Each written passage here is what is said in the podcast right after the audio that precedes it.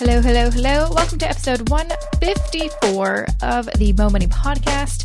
I'm your host, Jessica Moorhouse. Thanks for joining me for another episode so excited to have you with me. Um, I am pumped for this next episode because uh, he was someone that I got to meet in person at FinCon. Man, do I say that a lot, but it is what it is. It's where all the money nerds in the world go. And um, we were actually speaking on a panel um, back in October. It was in October. Um, and his name is Jim Wang. He is the brains behind Wallet Hacks.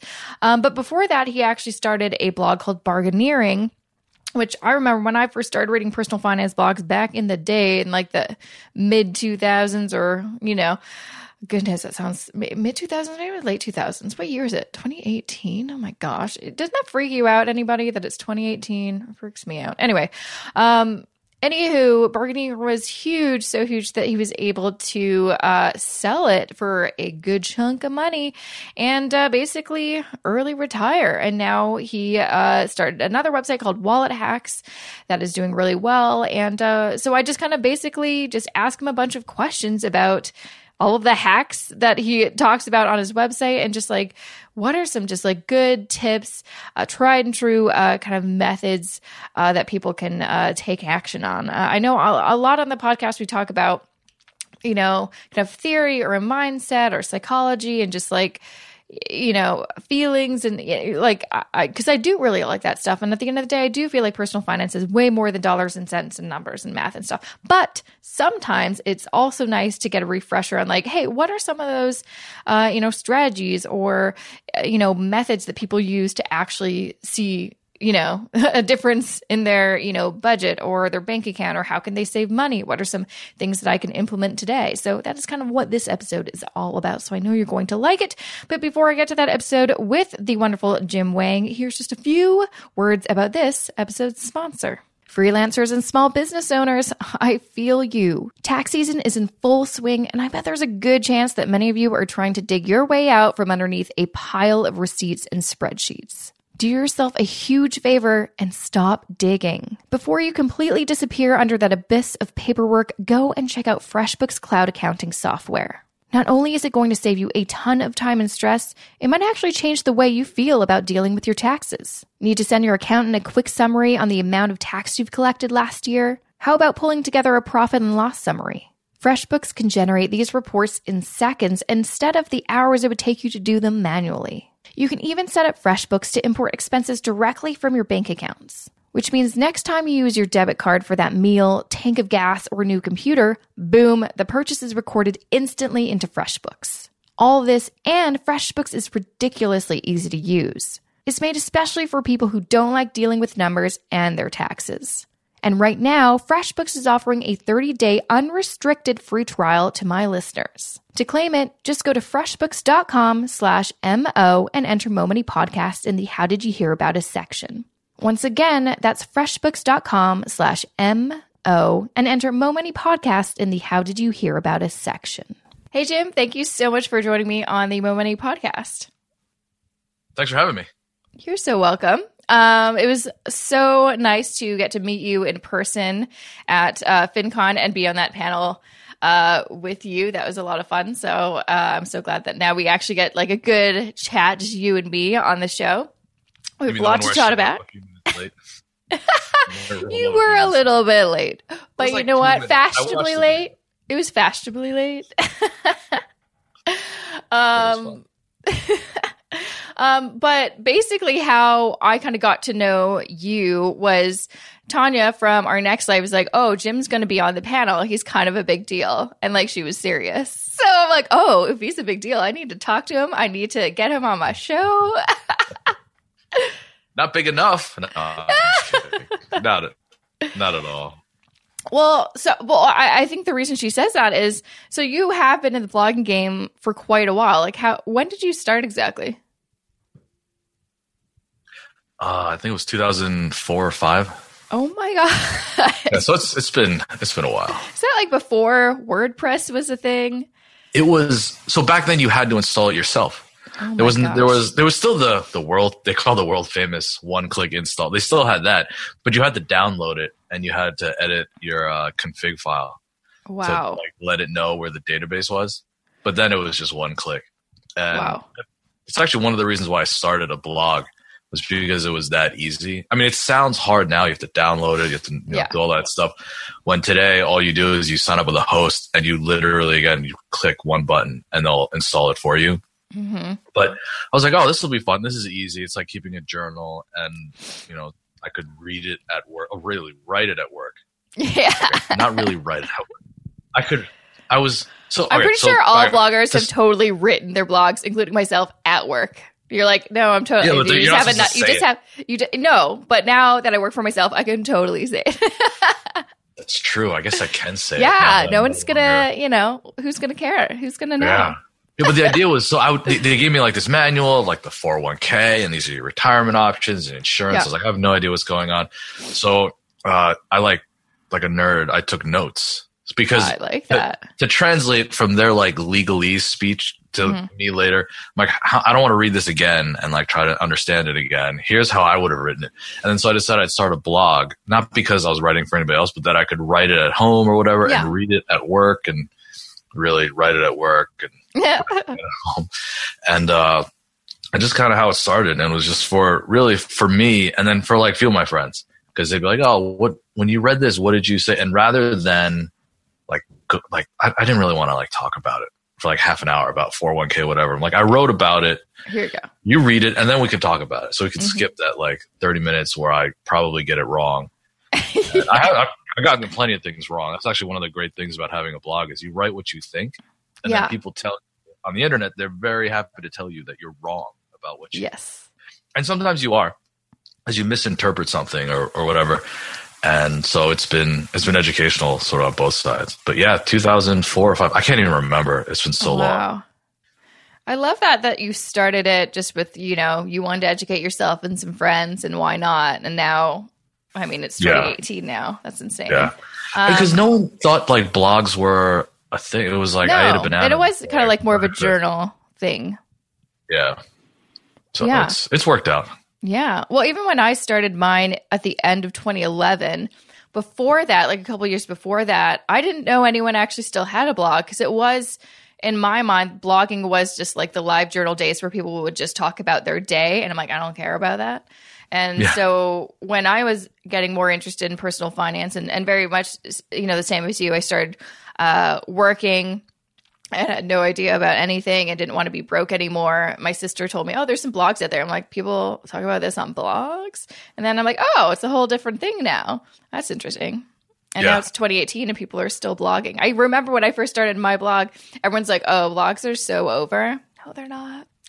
they always everything's always over. There's always like the new thing that's exciting, and yeah, there's always going to be a new exciting thing, but people still read. Like as much as they say, oh, you know, the Kindle and ebooks are going to kill regular books. Like people still read regular books. Now Mhm. it's not as convenient as having you know all the books Yeah. that you would want, but really you only read a, one book at a time. And there's Yeah. something nice about just like you just open it up and. If you drop it, you're not really all that upset if you dropped your book. like I guess the Kindle's real cheap now. Yeah, I know. It's yeah, but back in the day, it was like, "Oh my gosh, don't ruin your," you know. Yeah. Yeah. yeah but still like the writing people always read and Yeah. some people just like reading better than like video like you can't watch it you can't watch a video at work No, right? you can't. It's But true. you can, you can secretly read read all the blogs at work, which I again, Yeah. yeah. I totally used to do, and I didn't, yeah, watch any video. And then when podcasts, like you know, started coming, becoming more popular, I'm like, oh, I can listen to those at work. So Yeah. maybe I should look into that. Um, so was that first blog bargaineering? Is that Yep. what it was? that was it And how long did you have it? And then at a certain point, you had the opportunity to sell it, which is, you know, Yeah. pretty cool. it was i had it five years Wow. and i i was only working on it sort of you know after work on weekends for the first three and then i was able to quit my job work on it full time for two wow. and then yeah it was it what's funny is so in high school i had to get tutoring for writing so my background's in software engineering and like typical stereotypical like engineering nerd like good with numbers i wasn't really that good with numbers i was just better than average with the numbers and i was not at all good at writing yeah. and so I had a tutor for writing. And I remember telling my dad, like, oh, you know, I was working a very good job in defense, like very stable, like Mhm. One of those careers you can be in for 30 plus years, retire, have a great life. Mhm. And I was like, hey, dad, I'm going to do this blogging thing. And first of all, my dad's like, what's the internet? And the Yeah. second thing, he actually, it, he, he said these words that like scared me to the core. He was like, are you sure? Oh, was like- I know. Oh no, I don't think I'm sure. That's actually the only thing he said. He said, "Are you sure?" I was like, "Uh, I was until you asked me." Now I'm like, do you know And something I don't? And then I was like, "Yeah, no, I, I, I think I'm sure. I think I know. I, I figured out how it works, and this is this will be good." He's like, "Okay, I trust you." And I was like, "All right, do it." worst comes to worst, you could have found No, another it has job, right? Yeah, one one of the nice things is in defense, you have security clearances and all that, and those are are really hard to get. And granted, once you leave, they immediately expire. But since you've gone through that process of having your history checked, you're more likely to get approved if, Yeah. if you were approved the first time. And so th- that was always a good fallback. Plus, I, I kind of liked my job. It was fun. It was working on interesting things and working with good people. And so I left and they knew I was leaving because I'd started my own thing. They didn't know that I had had my own thing for five or three years at the time. But it was, it was just one of those, you know, yeah, if, if you, if things don't work out or you want to come back or you want to, whatever, let us know. And so it was always open. That's nice. That made it a lot easier. Definitely. I can't I believe you liked- were able to kind of keep that secret and hidden from your coworkers for so long. Like, I don't Yeah, know how lots of bloggers big- do that. I couldn't. I just like, ah, I've got a blog. well, well, here's what's interesting is I had so I, my friends knew like yeah. And, and so the places that I worked were so big Yeah. that I rarely worked in the same office or the same Ah. organization as my friends. And it would usually not come up in like a group conversation and because it's like, oh, Jim has an internet journal. Or like that, like whatever, who cares? and so that that part never came up. And yeah, so I also remember back then, you know, Facebook started in what, like 2005? Six- I don't, I don't even know. But back then it wasn't Mm-hmm. Yeah, big. of was colleges. hmm Twitter wasn't around. Like social media isn't what it is today. Where Oh, I know. I remember those days being on MySpace. That's right. Everyone's friends with what was it, Tom? Yes, everyone was friends with Tom. Oh, And uh, so like it wasn't socially. People like yeah, they might have known that I had a blog, but it wasn't like a big, you know, in front of everybody type Yeah. of thing. Today, it's it's hard to escape. Like if you have a blog, people have to use pseudonyms and like not show their faces, and all, Yeah, especially so- early retirement. When Yeah. they're, you know, you're worried that oh, if they find out that you want to retire early, that maybe you're not bought into the cause or the mission or the Mhm. whatever. hmm So it's it's a lot harder now. But back then, I I started my blog, and because I'd shared like my budget, Yeah. it I'd gotten into the New York Times. Like, Oh, wow. it was amazing. It's awesome. None of my friends had any idea. Grant, I'm in Maryland, and the Yeah. New York Times. It's a national. Ma- it's a national Everyone newspaper. knows New York Times. It's huge. Yeah, but it's. I'm in Canada. I know what that is. No, no, no, I'm not saying you don't know it. I'm just saying no one like picks it up and reads it. right, right, right, like right. when you're in it's not like in New York where it's like in Mhm. every coffee house, whatever. Here it's like, oh, if you want to buy it at the store, it's like eight dollars. Yeah. And it was like a, in a Sunday or whatever. no one had any idea. And here I am going, oh, I'm in the New York. I, I grew up in New York, yeah. so this was like a big deal. And I knew it was like the Sunday money like fluff piece. I didn't care. I didn't care that I was fluff. I was super stoked and Yeah. excited. But yeah, nowadays like you can be in like your local newspaper. Not saying local newspaper is bad, No. but much smaller geographic reach and everybody, your friends in California, your friends in Canada will know, like everybody everywhere.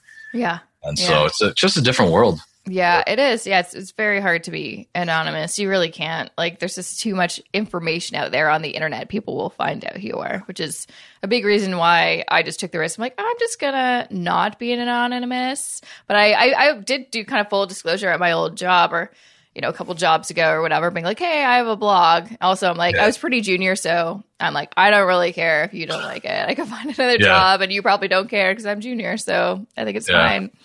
Um, that's awesome. So you started bargaineering. It kind of took off clearly because you were able to go full time, which is incredible. And especially like go, go full time, it seems like in a time where lots of people didn't do that.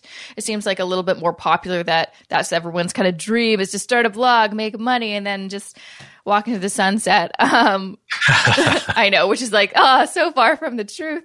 Um, uh, so uh, why did you end up selling it and then starting Wallet Hacks?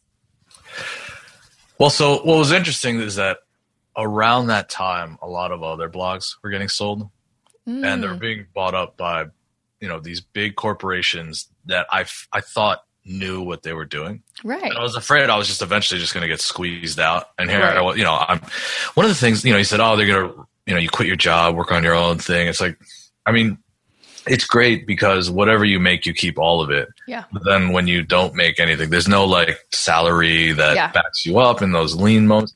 So there was the worry, at least in my mind, that I, I've built this thing up. I kind of fell into it anyway. And here are all these other my, my peers like get rich slowly, a five yeah. cent nickel. They, they were all getting snapped up. I was like, oh, what if I'm you know, I was kind of like, what if I'm left holding the bag? Like, yeah. What if in a year I look around like, here, someone said, oh, I'll give you whatever for your blog, and I said, no, I'm going to go it alone. I'm going to keep going, and then I look back and go, oh, huh, I should have. And you know, it's the FOMO, it's, basically, total FOMO. FOMO and then, but it's also like life changing money. Yeah. Right. If you, when you sell something for seven figures, like you know, it it's always great to sell it for eight figures for whatever. Is that but, how much you were able to sell it for? Then yeah, take that money yeah. and run. yeah. And it, it changes what you're able to do for the rest of your life. Hundred percent. And and so, you know, I was just like, this this had a good run. I'd been doing it for five years. Yeah. So there's a bit of bit of that sort of blogging burnout. Yeah. Like I'm doing the same things over and over again. And so that sort of that sort of drove the decision. And looking back, not regretful at all. So mm-hmm. why did I start Wallet Hacks, which is essentially the same thing? Is because I had what like a five year break. Yeah, I was like, I, am still in what what got me interested in money still interests me. Mm-hmm. I'm still learning about it, maybe about different aspects of it, maybe less about the frugality and more about investing and, and sort of that end of it. But I always kind of like figuring things out. Mm-hmm. And sort of the wallet hacks idea was like sort of hacking my way through through money and, and understanding things the, the, way I like it. Plus, it gives me something to do, and I enjoy yeah. it. It feels more like a like a game than it is work. Mm-hmm. And so that's that's kind of why I got back into it. Also, I'd started other businesses in the interim because yeah. one of the things about when you sell something is that you can't just jump right back in. They, mm-hmm. they frown on that. Mm-hmm. and so I started all, a couple other businesses that uh, were they were fun, but not not to the degree that I enjoyed blogging. Yeah. And so I was just like, I'll just get back into it, and things are going well. So I'm I'm really happy. Yeah, well, I think you probably have a knack for blogging, so that helps. Yeah. not yeah. everyone can. I mean, anyone can start a blog, but it's uh, not everyone can make one that's so successful like you did with Bargaineering. Especially you had like no background in, I'm assuming, no. real finance or marketing or websites, and that you were uh, able to build it to what it was. So that's pretty special. Yeah. What's What's always fun is with blogs. Actually, what's always funny about blogging is that you you need to do it long enough for the success to happen. But mm-hmm. if you're looking for the success early, you'll quit yeah. too fast because it, it just doesn't it just doesn't show up. Like Bargaineering didn't make any money for the first easily for the first year.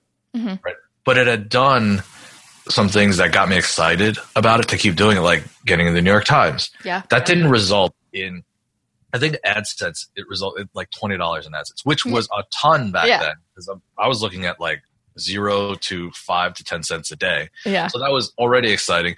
But next to my salary, I was making sixty thousand dollars a year as a software developer. Like twenty dollars a day doesn't really like you're not. I'm not. Yeah, putting, I could buy groceries with that, you know. and but I'm, i was like it.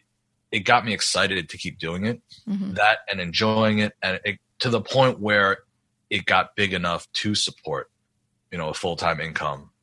And a lot of times bloggers quit before that because they're looking, you know, they started a blog to make money. And after a year, when they have it, they're like, ah, maybe I got to do something else. And maybe that's right. Maybe they should be yeah. doing something else. But yeah.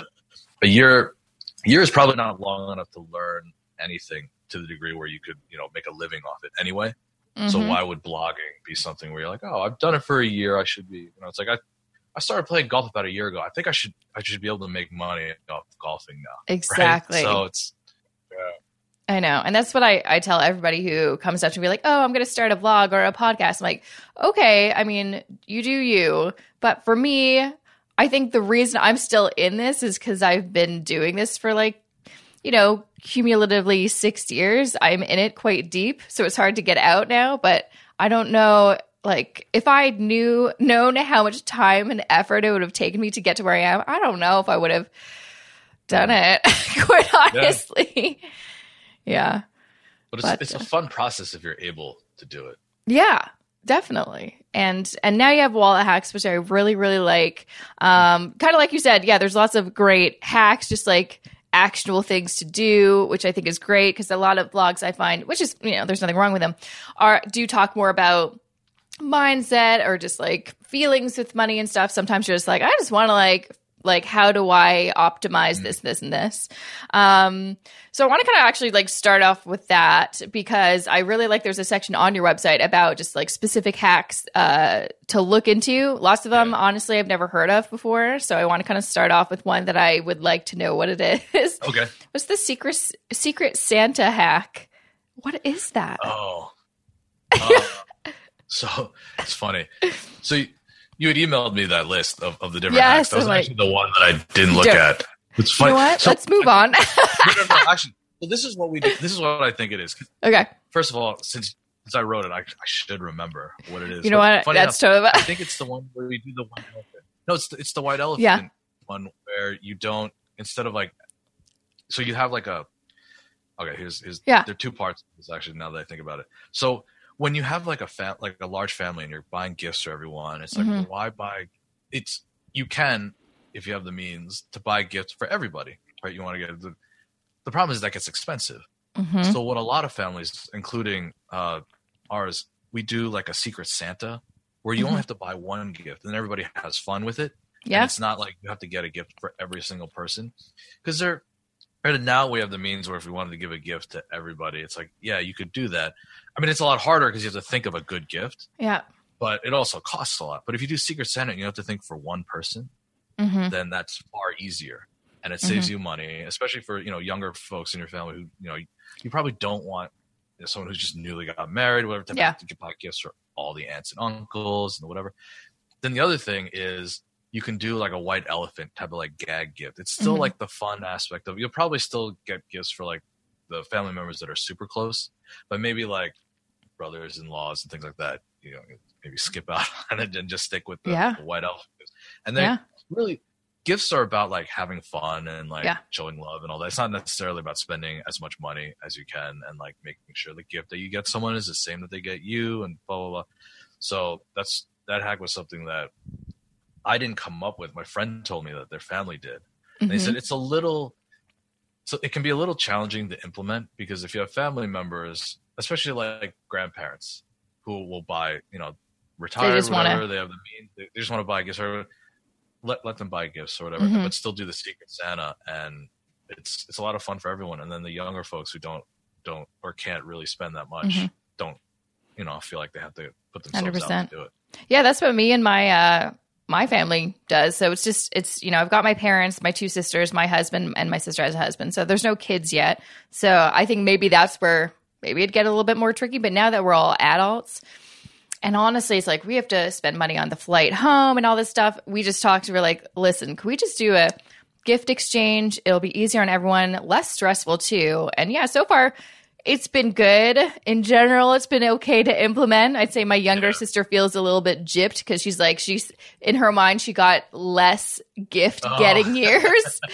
and I'm like, oh my God, but whatever. But in general, yeah, like, it's great. It doesn't. It doesn't make my Christmas any less good. If anything, I think we try to focus more on okay, not putting so much focus on the gifts. Let's make sure we're all like contributing to like making Christmas dinner playing board games or whatever. Okay, good. Well, that's an easy one for anyone to do. All right. So, next on my list is I wrote down Amazon.com. Did you have a hack for Amazon? I think that'd be interesting to know. I have a lot. Oh, do you? There were, I mean, a lot of them are, now well known, and they were probably pretty well known back then, but it, it was, uh, the post has, I don't know how many, but there are a ton. And it's, just over time, you, you just accumulate like better ways of spending money on Amazon. Mm-hmm. And one of them was so we have Prime. Yes. you get two free free two day shipping, hmm and they'll bribe you if you if you're willing to accept it for slower. And I started taking all of the bribes, and then realizing you- the the bribe was the one that I really like, and the actually the only one I take is the one dollar off digital items, but they stack. So you essentially accumulate this this wallet of one dollar things that you can just spend on whatever, and that includes like downloadable PlayStation games. So like the games that are like sixty bucks, I've been Mhm. getting for free because we order a lot of stuff from Amazon. Mhm. and- We'll do things like order one item at a time as we need it, which is I, which is probably what they want you to do. Like as I think of, oh, I need this particular thing, but I don't want to go to Home Depot to get it, or I don't go to you know the local store. I'll, I'm willing to wait a week to get whatever screwdriver part, whatever, Mhm. and they'll give me a dollar, and then I can spend it later when I go buy like a video game or like uh, TV shows and Prime like movies and things like that. So it's Hmm. yeah, we just accumulated when we when Amazon didn't have a distribution center in Maryland. You know, they have to collect sales tax on all of the sales that go into an area where they have a nexus, and you could go online and you could search all of the second or the third party sales of people Mhm. selling things and find the ones that were outside of your state. Now they they'll even show you which ones will charge you tax and which won't, and then you can Hmm. really like compare and contrast. It'll only save you a couple dollars, but if it takes just like a second or two, to Yeah, and if again, like everything's cumulative, like that could be, you know, roll into a quite a. Few, uh, that's interesting that you do that. Um, because I thought, you know, kind of one hack that lots of people like to think is like, oh, I order more than one item to get free shipping if you not if you're not on Amazon Prime. But really, that just encourages you to buy more stuff that you may not need. Like, do you Yeah. think like Amazon Prime is actually worth it? I guess, like like you said, if you do purchase a lot of items from it, and it seems like now you can order anything from Amazon. Yeah. We'll just buy like little things because we're I mean we're not that far from stores or anything. Like we're not out out in the woods but you know you these are all like little chores around the house that if you had everything you could go do it in like 10 minutes. But if you had to go get the actual part that you needed it's now it now becomes like an, a one hour thing. And then a one hour thing is like "Ah, i'll just do it some other time. But if you order it and it gets here in a week you Yeah. get a dollar for it and you're like oh this this works out and it, and amazon is cheaper Yeah. it's cheaper than going to the store. So you save money on both ends, not having to drive and getting a cheaper part.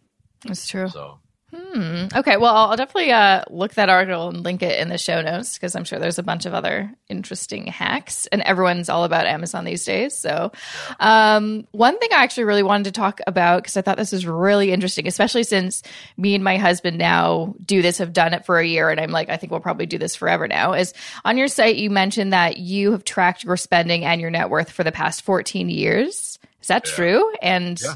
how how did you start doing that? I think that's one like it's so simple, but most people don't even think to do it because I think it's a lot of work and effort and annoying.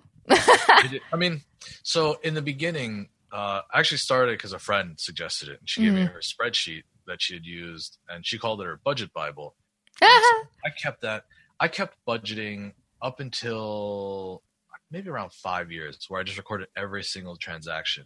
hmm and eventually that got a little too cumbersome and i stopped learning all that much about Yeah. where because you get to the point where you know when you first start you know making a full-time income your your money can easily just like walk out the door when you're Oh, for sure. you go out with friends whatever next thing you know you're like how did i spend 300 bucks you know Yeah. this past month on just going to bars whatever Mhm. so, but after a few years, you kind of get into a rhythm and you know what's happening, and and at that point, some of the tools like Mint and that that added a little more automation, so you didn't have to record everything started coming in, and so I used that for a couple of years, but I never pulled that data into the spreadsheet. Mhm. The net worth stuff I tracked, and it's only once a month, and it's just essentially just a, an accounting of all the the balances. And in the beginning, there were not that many balances. It was Mhm. like my 401k, a Roth IRA, and then like a checking account, Mhm. maybe like two checking accounts. And so I just kept doing it, and over over time, every month, just going in and recording it. And I, uh, you know, you, you start pulling in some tools, like start using Personal Capital when they released because they pulled in all of the data Mhm. into one place, so I didn't have to log in every point. It's just adding just more automation to keep life a lot a lot simpler. One Yeah. of the things actually not related to recording transactions was credit cards start allowing you to get transaction notifications Mm. like near instantly wow. and I would get it set up on all my credit cards for anything over a dollar or zero, whichever, you know, they all have different systems. But what's funny is, you know, when they talk about, oh, using a credit card, you get disconnected from the transaction process you do. a hmm little bit. It's not like real money. Well, when you get emails or text messages every time there's a charge, Mm-hmm. it's, it like kind of reminds you of that, like things are happening, especially like recurring bills that you may not yeah.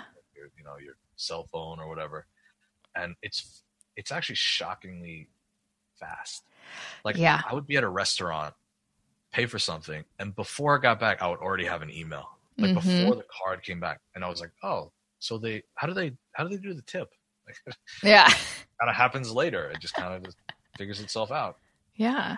and it was it was very enlightening to watch because and I, I think this is what happens when people you know I've, I've talked or emailed with folks that have had quicken accounts hmm which is sort of like the budgeting tool from like 20 years ago Mhm. and they've had it for 20 years and they don't want to quit it because Yeah. they have all that data i fortunately was was just using excel spreadsheet Yeah.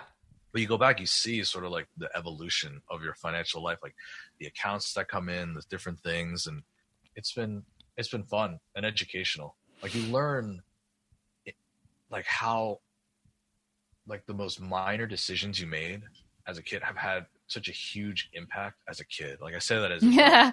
12 when i did it no i was like 20 something it was 14 years ago but like saving into a 401k and now the 401k balance is enormous Exactly. you're like, oh, I just didn't even, you know, I didn't think about it. I was like, oh, I'll just put in whatever I'm supposed to put in. And now, years later, after not paying attention to it, it's not not completely not paying attention to it, but not like But yeah. really. But not worrying about it. Yeah. Yeah, your 401k is not somewhere where you like log in and like play No. around or whatever. No. It's like you just have it there. You like make sure everything's okay. You rebalance it once a year, maybe once every couple of years, depending on how you know, how on top Yeah. of it you are. But you just kind of leave it alone and it grows, and you're like, whoa, look at that. It's nice to have that actual evidence because, like, every financial book or blog talks about, oh, start investing early because, you know, you'll start at this amount and then in 20 years you'll be at the million dollar mark. You're like, yeah, sure. But if you actually have the data, you're like, oh, it actually, it's true. it works. No, I, I'm the same as you. Once we started really tracking everything, we're like, oh, we thought we knew about our money. And we actually, we really didn't know this much. And there's so many questions that pop up that now we have the data to look like, hey, so how much did we actually contribute to our investments and how much did it actually grow? Or how much interest did we actually earn on our savings accounts? And and all these other questions pop up. Whereas before we would never know, we would just never know how to figure that out. Now it's like, oh, we have all the data. We can look really granular and all that kind of stuff, which is pretty uh I don't know, motivating, I would say. One of the interesting things that I added uh, a couple of years ago was I took all of our tax information. So I Mhm. just took like so in the U.S. you have the Form 1040. It's we just took a couple line items. There were maybe like 12 or 13 of them. It's like total income, adjusted gross income, and then taxes, the different things.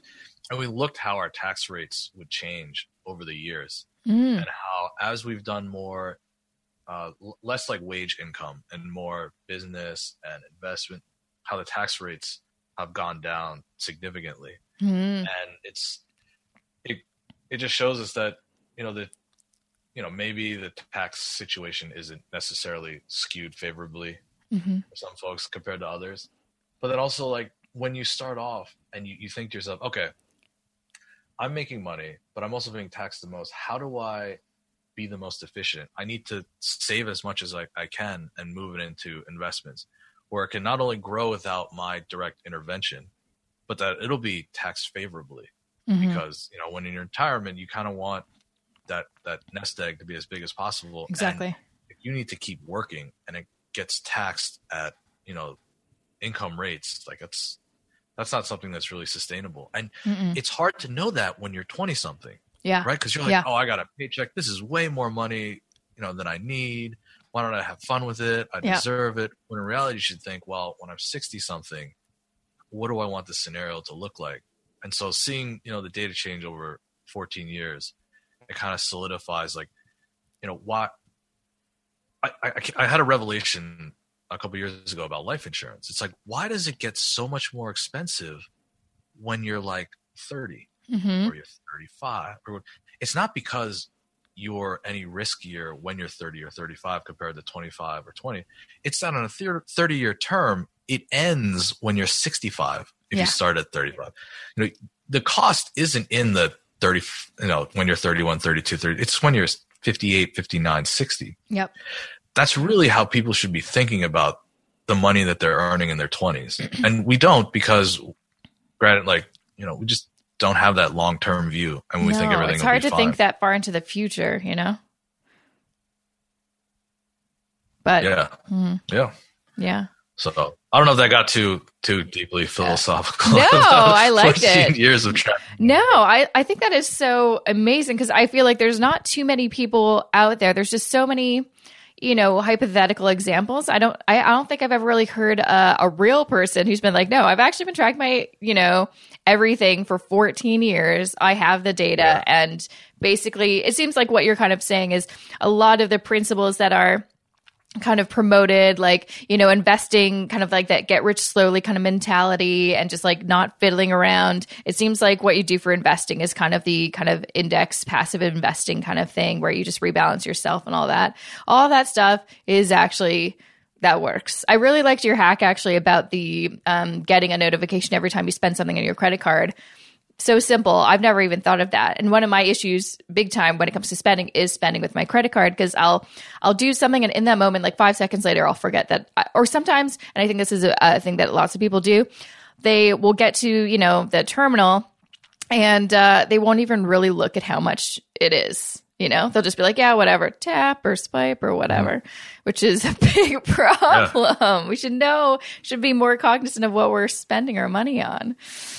It, was also good so i started doing it to try to combat fraud right because Oh, that's smart. you know, they say, oh, you should check your credit card bills and whatever. And I do, but they're all auto paid. Yeah.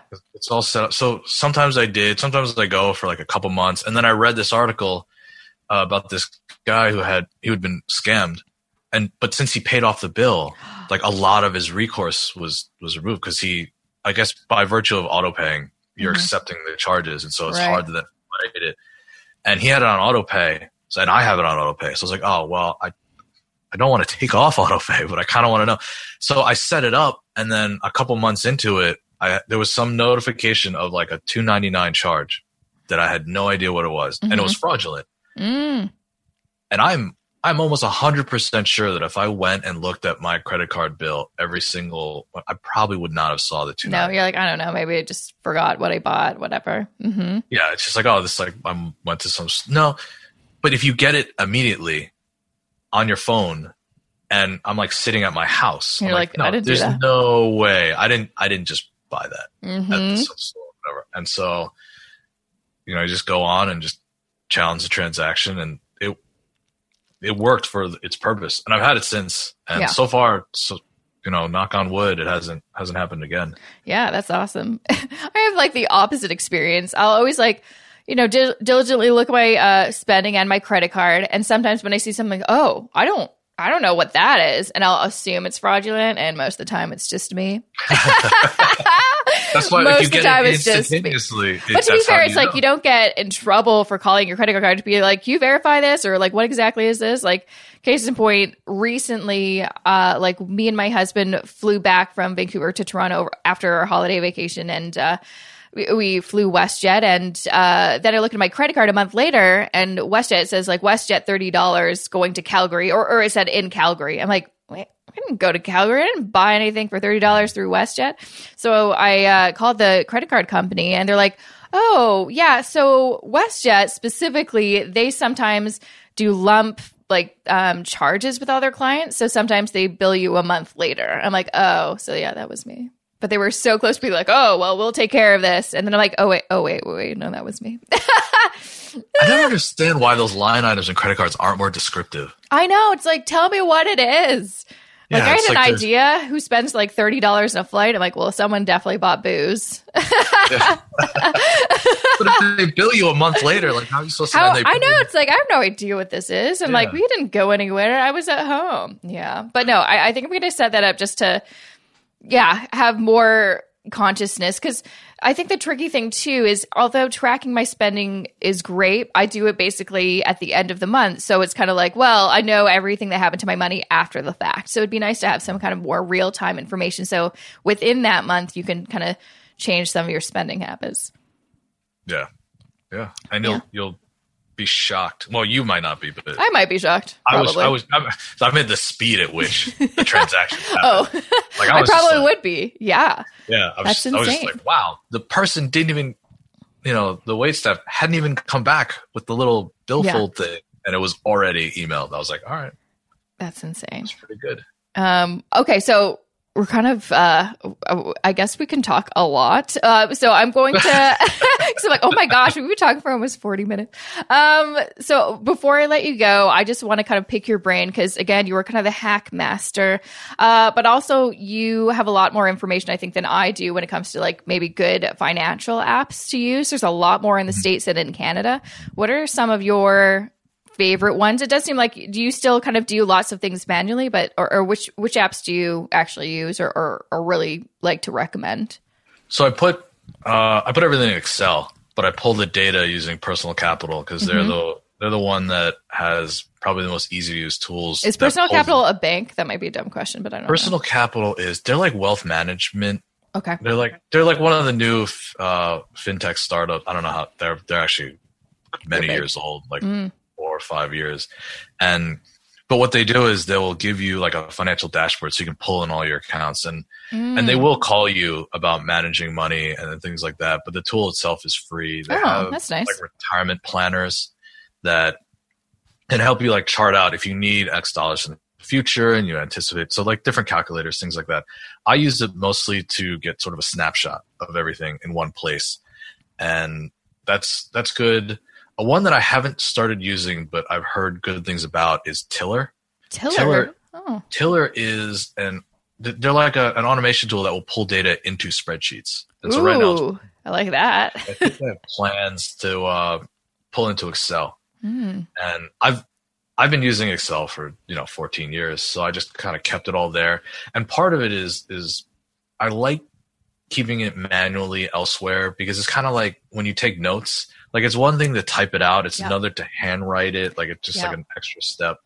And I'm not I'm not gonna handwrite my records. My God, no. But I hear you. You it becomes you think about it more when you kind of do it Yeah. that ha- manually. When you automate too much, then again, just like your credit card, you'll be like, I forget what I did. Yeah. I don't know. Yeah.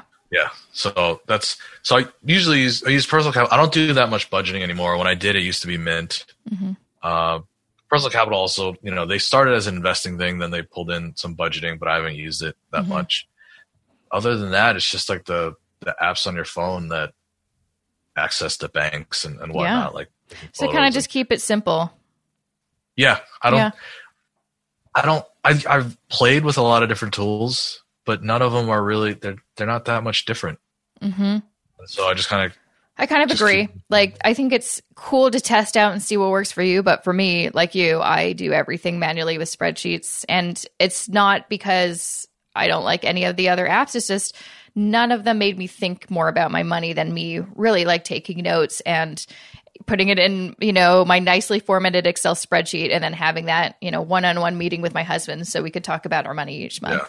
It's like And simple and old school, but it works. it's like tailored suits or whatever, right? Like it's Yeah. it takes a lot more time and effort to get it up and running, but once you do and it's perfectly tailored to what you need Exactly. and you're familiar with it, then it just comes down to how do I make it faster by pulling in data or looking at one place instead of 20 different places. yeah.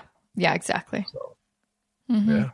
yeah. hmm Cool. Well, thanks, Jim, for uh, taking some time to Yeah. chat with me. I uh, had a Well, great time. That's it? I that's it. We talked for a while. It just and I, I just like looked at the clock. I'm like, oh, what? I don't know. You're an interesting guy, I guess. You're interesting too. This was a lot of fun. you're welcome. Well, you're uh, welcome back anytime. And uh, Thank where you. can people find more information uh, about you after this episode? I think just come to wallethacks.com. They can shoot me an email, jim at wallethacks.com. Ooh, that's nice of you. Yeah. I I will reply, I hope. I mean, if it's No, a mean email, I won't. But if it's a nice one, yes, Oh, I'm sure all your watchers and listeners are nice. they people. are. They're very nice people. Yeah. okay, well, thanks, Jim, again for taking the time. It was awesome. It was great. Thanks. And that was episode 154 with Jim Wang from Wallet Hacks. Make sure to check him out at wallethacks.com or send them an email. I thought that was so cool that he actually like, here's my email because for me being a blogger for so many years, I know bloggers in general hate to kind of give out their contact info because you would not believe the crazy emails we get, the spam we get, the crap we get in our inboxes. But I mean, I'm kind of the same way. I'm like, email me whenever, Jessica, jessicamoorhouse.com, because I know within all of that crap that I get in my inbox trying to sell me, you know, I don't know. You, I, I can't think of anything right now, but there's some outrageous stuff that I, comes my inbox. A lot of stuff that's about like, you know, there's some prince in Ethiopia and I'm related to him and all that kind of stuff. But then also just like stuff that kind of seems like, is this legit? Is it not? But, anyways, I'm getting off track. Um, you can email Jim at wallethacks.com personally because uh, he probably will email you right back and i think that's amazing and that's awesome um, i've got a few things to share with you so don't go away here's just a few words about this episode's sponsor track your hours format the estimate work out taxes capture your expenses chase that late payment prepare the invoice submit the proposal welcome to the worst part of being a freelancer otherwise known as paperwork the good news is that the good people at FreshBooks have created a ridiculously easy cloud accounting software for freelancers that turns tackling these time sucking, never ending tasks into no big thing. Send a polished invoice in 30 seconds. Set yourself up to get paid online in two clicks and manage your expenses by taking pictures of receipts from your phone. Oh, and if you need to whip up a quick proposal to land the gig, FreshBooks has you covered too. Now you can include an outline of your project, scope of work, and a timeline as part of your estimate. No more switching software, no more fussing over style and formatting, and most importantly, no more wasting your precious time. To find out all the ways FreshBooks will transform how you deal with your paperwork and to get a free 30-day trial, go to freshbooks.com slash mo and enter Mo Money Podcast in the How Did You Hear About Us section. Once again, that's freshbooks.com slash M-O and enter Mo Money Podcast in the How Did You Hear About Us section. Okay, first, forgot to mention, of course, there's show notes for every episode. The uh, episode number for this current episode is 154, so make sure to go to jessicamoorhouse.com slash 154. And uh, just quick rule of thumb, if you ever want to check out the show notes on any episode, well, you can see all of them very easily at jessicamoorhouse.com slash podcast, or just find out the episode number, which is always like at the head of the uh, title of the episode, and go jessicamoorhouse.com slash whatever that number is. So there you go. Um, also, so today, currently, when this episode is out, is uh, April 11th. And what does that mean? That means we're only a few more weeks away from the tax deadline. I know, so exciting. So exciting. So, if you are like me and you're self employed, or if you have a side hustle on top of your day job and you're freaking out because you have no idea what the heck to do, I got you. I got you.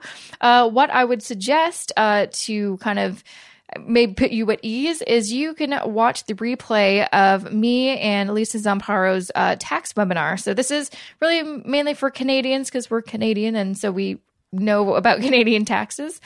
Um, but there is actually a really good section at the beginning, uh, the kind of first part of the webinar is about how to get organized for taxes. So that is kind of good for anybody to listen to. But uh, yeah, if you're freaking out over taxes, highly recommend go to jessicamoorhouse.com slash tax webinar and uh, sign up to uh, watch the replay of our webinar. And hopefully that'll put your mind at ease because believe me, I used to panic when it was like tax time. And now I actually kind of look forward to it because I, once you retain that information, once you know how to do it, how to file your taxes properly and what things to look out for in terms of like deductions and credits and what all the lingo means, it's like really not, it really isn't that big of a deal. You're like, oh, that's it. That's not, why is everyone makes it so complicated? Because it's not complicated. Just like personal finance in general, personal finance is not complicated. Yes, there is, you know, lingo and jargon and all that kind of stuff. But in general, once you really just take the time to educate yourself, which you are by listening to this podcast, you'll realize it's really not that bad. So, uh, yeah, so that is my little PSA on taxes and personal finance. So, there you go.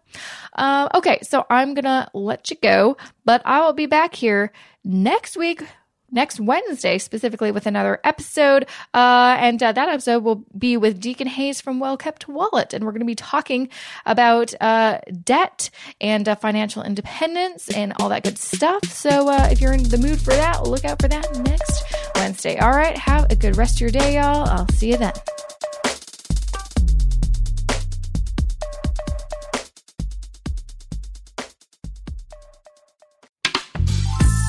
This podcast is distributed by the Women in Media Podcast Network. Find out more at womeninmedia.network.